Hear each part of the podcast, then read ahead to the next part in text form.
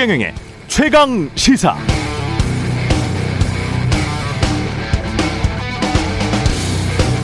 네, 지난 주말 사이 398 후보라는 말이 많이 기사화됐습니다.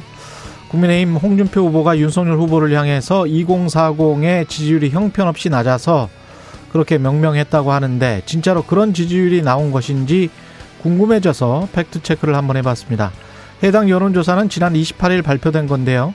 엠브레인 퍼블릭, K스탯 리서치, 코리아 리서치, 한국 리서치 등 4개 여론조사 기관이 공동으로 조사한 결과 지난 25일부터 27일 3일간 1,003명을 대상으로 국민의힘 대선 후보 적합도, 국민의힘 대선 후보 적합도를 물어봤더니 18세부터 29세까지 해서 윤석열 후보의 지지도는 3%, 30대는 9%, 40대는 8%.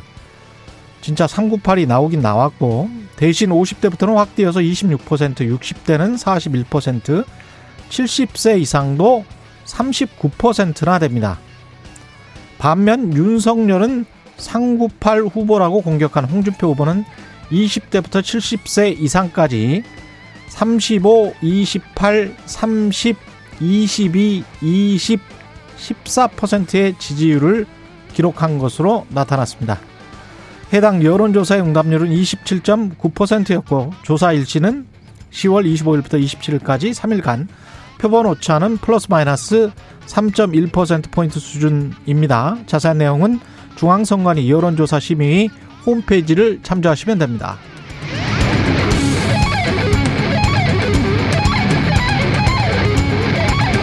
네, 안녕하십니까. 11월 1일 세상에 이익이 되는 방송 최경련의 최강시사 출발합니다. 저는 KBS 최경련 기자고요. 최경련의 최강시사 유튜브에 검색하시면 실시간 방송 보실 수 있습니다. 문자 참여는 짧은 문자 50원, 기본자 100원이 드는 샵9730 무료인 콩 어플 또는 유튜브에 의견 보내주시기 바랍니다.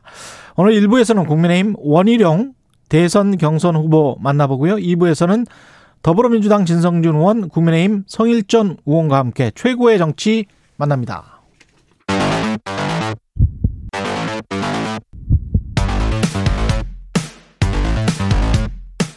오늘 아침 가장 뜨거운 뉴스 뉴스 언박싱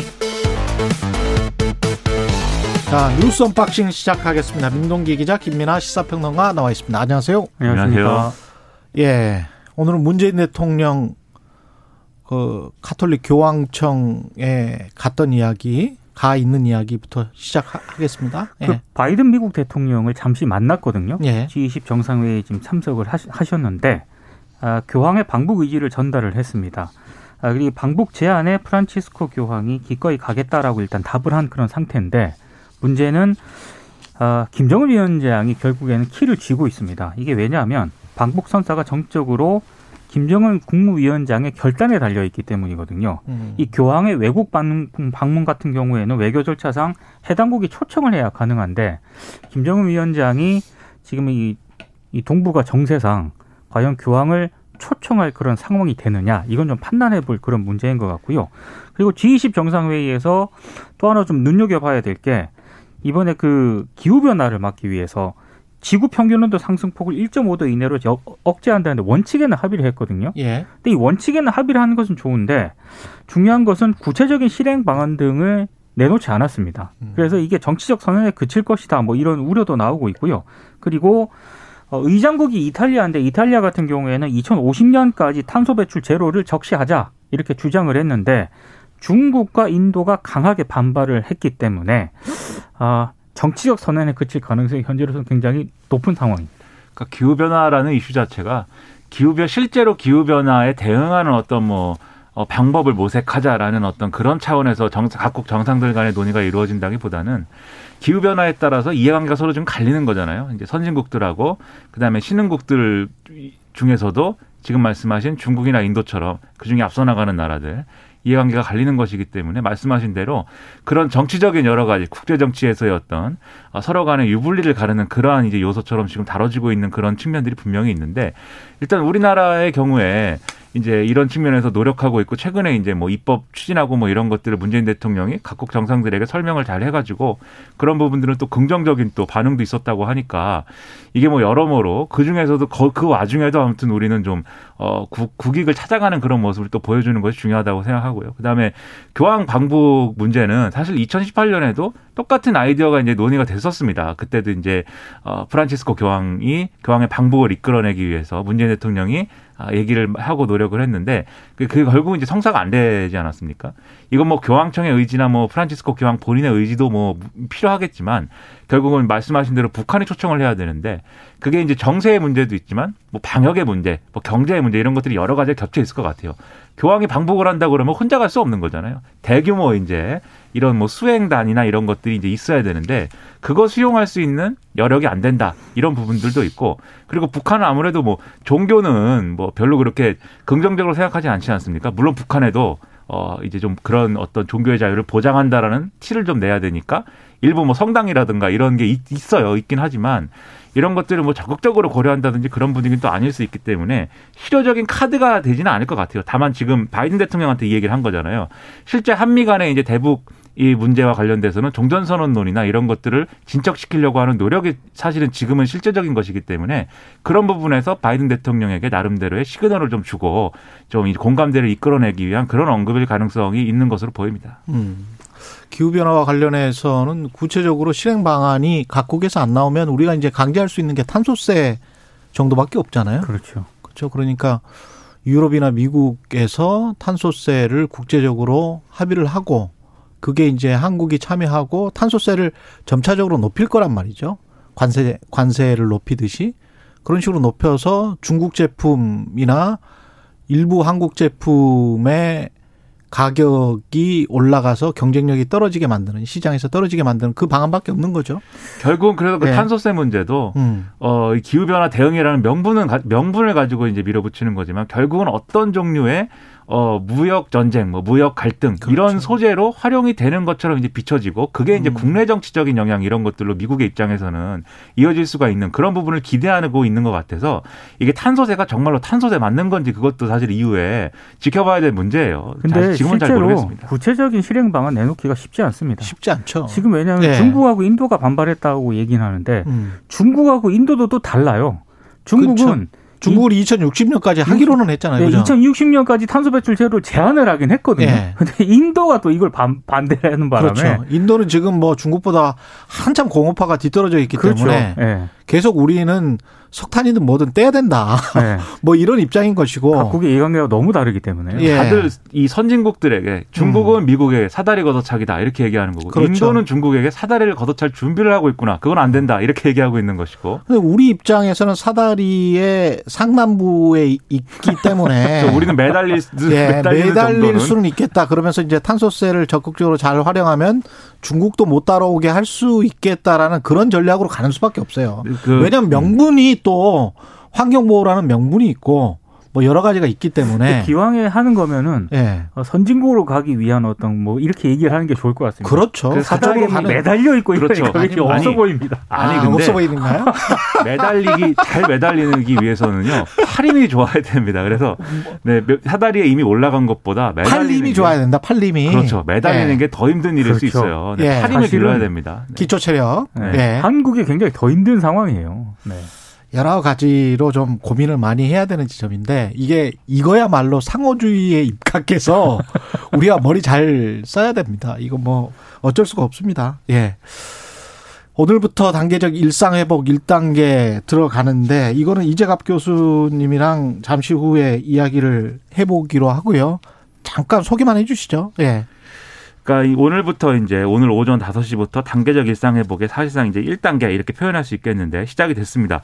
그래서 가족이나 친구들하고 수도권은 10명, 비수도권은 12명까지 모일 수가 있고 그다음에 유흥 시설을 제외하고 지금 식당, 카페 등은 하루 종일 이제 영업을 할 수가 있습니다. 음. 아, 그래서 자영업자들의 숨통이 이제 트일 것이다 이렇게 볼 수가 있고요. 다만 그럼에도 불구하고 실내에서 마스크는 계속 착용해야 되고 코로나19 백신 안 맞은 사람들은 이제 그런 이제 다중 이용 시설에 출입한다거나 할때 요구 받을 때 이제 음성 확인서나 이런 것들을 이제 어, 제출할 수 있도록 검사를 받아야 되는 그런 측면들이 있어서 이 불편이 좀 있을 거다 이렇게 많이 보도를 하고 있고요. 그다음에 앞으로는 이 확진자 중심의 그런 이제 지표가 아니고 사망자 수, 중환자 수, 병상 가동률 이런 것들을 우선적으로 고려하는 그런 이제 아, 지표의 활용 이런 것들이 이제 이루어지고 그럼에도 불구하고 확진자 수는 매일 공개를 할 거다 라고 이제 얘기를 하고 있습니다.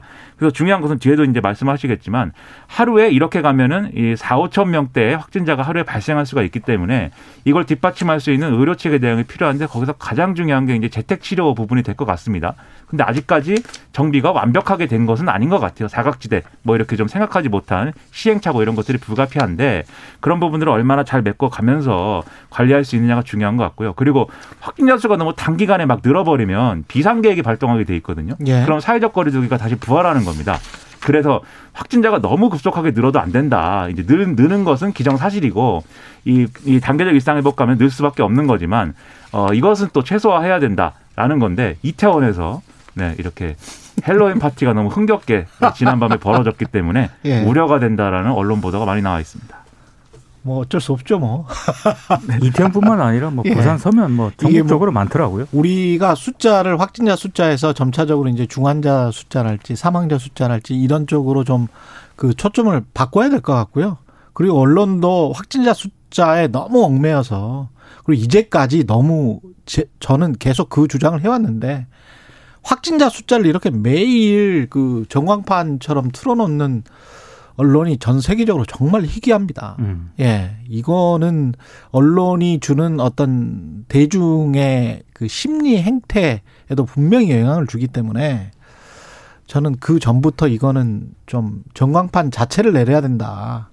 그런 주장을 해왔기 때문에 저, 저로서는 이 확진자 숫자로 계속 계산을 하는 것, 백신을 맞고 있음에도 불구하고 이거는 아니었다라고 생각을 합니다. 그건 자영업이나 다른 뭐 비정규직이나 지금 해고된 사람들을 위해서도 이건 아닌 것 같아요. 근데 그 부분에 예. 있어서는 이제 이견이 있을 수 있는 부분이었어요, 지금까지는. 그럼요. 예. 근데 이제 백신 접종이 이제 1차 접종자들의 경우에 뭐 70% 이상 달성된 것이고 그런 상황이 이제 됐기 때문에 음. 지금 이제 방역 당국도 이제는 이제 확진자를 그런 식으로 이제 아, 활용하는 것에 대해서는 이제 부정적인 입장으로 이제 된 거지만 음. 근데 여전히 보조 지표로는 활용할 수밖에 없는 게 결국은 이제 사망자 숫자하고 중환자 숫자도 확진자 숫자랑 완전히 연관이 없는 건 아니기 때문에 그렇죠. 그런 네. 부분에 대해서는 계속 관리해 갈 필요는 있는 것이 다만 네. 이 확진자 숫자가 모든 판단에 이제 어떤 근거가 되는 것처럼 음. 이렇게 얘기하는 것들은 이제 앞으로는 단계적 일상 회복에서는 음. 이제 뭐 없는 상황이 될 것이다라고 보입니다. 그래서 1000명에서 2000명대로 늘었다고 폭증 뭐 이런 거 있잖아요. 이게 주가하고 똑같은 거거든요. 폭 폭등, 폭락 뭐 이런 것들 이런 어떤 지나친 단어는 조금 삼가하는 게 서로 간의 심리 그다음에 사회적인 안정을 위해서는 훨씬 더 좋을 것 같습니다. 이건 다 논문으로 입증이 된 거라서 제가 누차 말씀드리는데 꼭 그렇게 쓸 필요가 없어요. 예. 꼭 그렇게 쓸 필요가 없고 그렇게 겁을 줄 필요가 없습니다. 그런 상황도 아니고요. 국민의힘 같은 경우는 11월 5일에 대통령 후보가 선출이 되네요. 그 당원 투표하고 일반 여론조사가 50대 50이지 않습니까? 당원 투표는 오늘과 내일 모바일 투표로 진행을 하고요. 일반 여론조사는 3일과 4일 전화 방식으로 이제 진행이 되는데 아무래도 가장 큰 변수는 이른바 그 신입 당원들의 표심이 어디로 갈 것인가 이게 될 가능성이 굉장히 높습니다. 지난 6월 전당대회 때 이 책임 당원 수가 28만 명 정도 됐거든요. 그런데 이준석 대표가 당선 뒤 급증을 해가지고요. 58만 명 정도로 두 배 넘게 증가를 했습니다. 근데 이 중에서 2차 경선에 참여하지 않은 신규 유입 19만 명의 표심이 아직 단 한 번도 확인된 적이 없기 때문에 아. 이 사람들의 표심이 어디로 갈 것인가가 굉장히 큰 변수가 될 가능성이 높은데요. 일단 홍준표 의원 쪽에서는 19만 명 가운데 20대에서 40대가 47.7%를 차지하기 때문에 19만 명 가운데 네, 우리가 유리하다 이렇게 얘기를 하고 있고요. 윤석열 전 총장 쪽에서는 무슨 소리냐? 책임당원 구성에서 여전히 50대 이상 연령층이 60%가 넘기 때문에 우리가 유리하다 이런 점을 좀 강조를 하고 있습니다. 그러니까 연령대로 보면은 이제 50대 이상 연령층 그리고 지역 구분으로 보면은 영남권이 절반 이상 거의 60% 이상 이렇게 이제 지금 나오기 때문에 어, 현역 의원들이 많이 이제 이 결합돼 있는 윤석열 전 총장 측이 아무래도 경선에서는 유리할 것이다. 이렇게들 이제 많이 얘기를 해요. 그리고 거의 이제 그런 이 입장에는 이제 이견들이 없는 상황인 것 같은데 다만 변수가 있다면 윤석열 전 총장의 여론조사상 지지율이 전두환 씨 발언 이후에는 확연하게 이제 떨어진 건 사실이거든요. 그렇죠. 그래서 여론조사상에서 일어나는 격차가 홍준표 의원이 우세한 이 격차가 당원 투표에서의 격차보다 크면 홍준표 의원이 당선이 되는 거잖아요, 이게. 예. 그래서 그런 일이 일어날 거냐의 문제에 있어서는 계속해서 이제 뭐 윤석열 전 총장이 실수를 줄이고 이 조직 이 당원 조직표로 승부하는 그런 전략을 얼마나 이제 실효적으로 만들 거냐 여기에 집중이 되게 되는데 거기에 이제 사실은 또 양날의 검인 거죠. 왜냐하면 당원표를 겨냥한 계속 여러 가지 메시지를 내고 있고 그걸로 쭉 밀어왔는데 오히려 여론조사에서 그 윤석열 전 총장이 불리해지니까 당원표에 더 의존하려는 경향이 심해진 건데 그게 아. 과연 본선 전략에서 어 이게 도움이 되겠느냐라는 우려가 지금 있는 거거든요. 그래서 여러모로 지금 이 경선 판 자체가 국민의힘의 어떤 새로운 가능성이나 새로운 변화 이런 걸 보여준다기보다는 오히려 아 충분히 변화하지 못한 것 같다라는 그런 결과로 이어질 수가 있기 때문에 여러모로 고민들이 많은 상황입니다. 오늘부터 당원 투표하고 그렇죠? 당원 투표는 1일부터 4일까지 하고 여론조사는 3일, 4일 날에 해서 5일 날 발표를 하는 거죠. 5일날 최종 발표라고요. 예. 이건 결선 투표 없습니다. 어, 결선 투표 없고. 그래서 아마 윤석열 전 총장은 이 3일 되기 전에 예. 광주 방문이라든가 이 전두환 씨 발언에 대한 어떤 종류의 수습이나 이런 것들을 계속 하려고 시도할 것으로 보입니다. 글쎄요. 그건 모르겠고요. 아, 그럼 저는 좀 다른 생각인데 내일 그건 이야기를 하자고요. 예. 제가 뭔가 얘기했는데 좀 예, 모르겠다라고 예. 하시면은 저는 안 할 수도 있을 것도 같아요. 예. 뭐 그럴 수 있습니다. 예, 예, 네. 예. 아니, 그럴 가능성도 있을 것 같아요. 네. 예, 예. 이재명 후보는 코로나19 지원금 규모를 더 늘려야 한다고 강조를 했고요. 예. 1인당 100만 원을 해야 된다라고 생각을 하는데 현재는 48만 원에서 50만 원 정도 되기 때문에 추가로 최하 30만 원에서 50만 원은 지급해야 한다 이런 점을 강조를 했습니다. 근거는 두 가지인데요. GDP 대비 지원 규모가 1.3%에 불과하다. 그리고 국가 역량이 부족해서가 아니라 재정 판단에 오류가 있다 이런 점을 지적을 하고 있습니다. 그래서 뭐 시기라든가 금액 에, 방법, 추경으로 할지 본 예산으로 할지 등은 당과 재정 당국이 협의해야 한다라는 점을 강조를 하긴 했습니다만 어찌됐든 추가로 지급해야 한다는 점을 강조를 하고 있는데요. 야당 같은 경우에는 이재명 후보가 지금 대장동 의혹과 관련해서 일종의 이 프레임을 이쪽으로 바꾸기 위해서 프레임 전환 전략이다. 아, 계속 그렇게 지, 이, 이 이슈를 제기하고 있는 것 아니냐라는 의혹을 제기를 하고 있습니다. 음. 그게 캠프의 판단은 그런 판단이 있을 수도 있어요. 이게 뭔가 대장동과 관련되지 않은 이슈들을 공세적으로 던져서 이런 대장동 관련 의혹을 의혹을 좀 이제 희석시키자라는 판단이 있을 수가 있겠는데 예. 이재명 후보가 이런 판단에 맞춰가지고 지금 의제를 던지고 있는 거냐? 그거는 이제 그럴 수도 있고 아닐 수도 있는데 왜냐하면 이재명 후보 워낙 이제 그 성남시장 경기도지사 시절부터 여러 가지 정책이라든가 뭔가 아이디어를 여러 가지를 망라해가지고 표현해 온 바가 있어요. 그러면 음. 지금 상황에서도 여러 가지 질문이 나오면 거기에 대해서 본인이 어, 답을 굳이 안 하기보다는 계속해서 답을 던지는 좀 여러 가지로 뭐 설리겠다 이런 평가를 받더라도 자기가 가져온 아이디어를 계속 던지는 방식으로 해왔거든요 또 그러다 보니까 이제 일어나는 현상일 수 있는데 그래서 아마도 대장동 관련 의혹과 관계없이 앞으로도 계속 이런 방식의 어, 대응이 나올 것 같아요. 그러면 그때마다 그 나온 거에 대해서 뭐 여러 가지 평가들이 나오고 좀 음. 뉴스가 이제 전환되는 그런 효- 효과가 있겠죠. 그래서 뭐 예. 기획도 기획이겠지만 뭐 이재명 후보의 특성 자체가 이제 적용되고 있다 이런 생각이 들고요.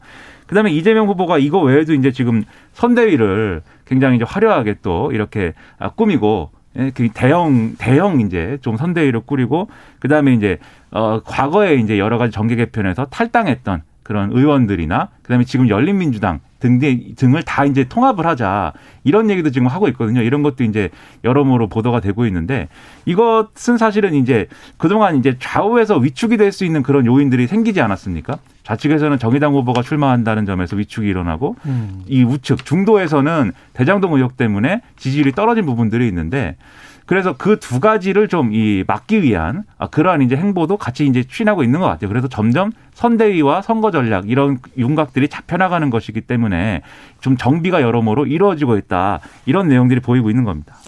그 마지막으로 짧게 안철수 후보 오늘 이제 대선 출마한다는데 네. 완주할 것 같습니까? 아니면 단일할 것 같습니까? 완주할 가능성이 저는 좀 있는 것 같습니다. 완주할 가능성이 높다. 네.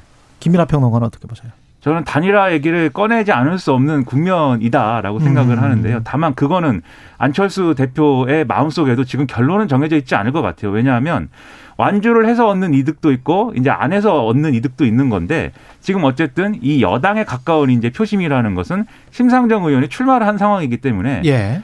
이 여당에 가까운 후보 심상정 후보가 완주를 할 것으로 예상이 되지 않습니까? 그런 예. 경우에 안철수 후보도 완주할 수 있는 여러 가지 어, 자기의 완주를 여건. 설명할 수 있는 구실이 생기는 거거든요. 어. 그래서 1대1 구도가 아니다라는 점에 있어서는 이 부분을 이제 나갈 이, 이 구도를 나갈 수가 있는데 반면 지난 재보선에서는 어쨌든 단일화를 이제 하는데 힘을 보탰고 그 이후에 출마하지 않겠다라고 하는 이 언급도 있었는데 결국은 대선 출마를 한 거 아닙니까? 그렇죠. 그런 점에서는 단일화의 시동을 다시 걸 수밖에 없는 조건이 또 있기 때문에 예. 이거는 뭐 그때 가봐야 알 수 있는 문제 같습니다. 가봐야 된다. 예, 겨울 이후에. 예. 뉴스 unboxing 민동기 기자 김민아 시사평론가였습니다. 고맙습니다. 고맙습니다. 고맙습니다. KBS 1라디오 최경영의 최강 시사 듣고 계신 지금 시각 7시 40분입니다.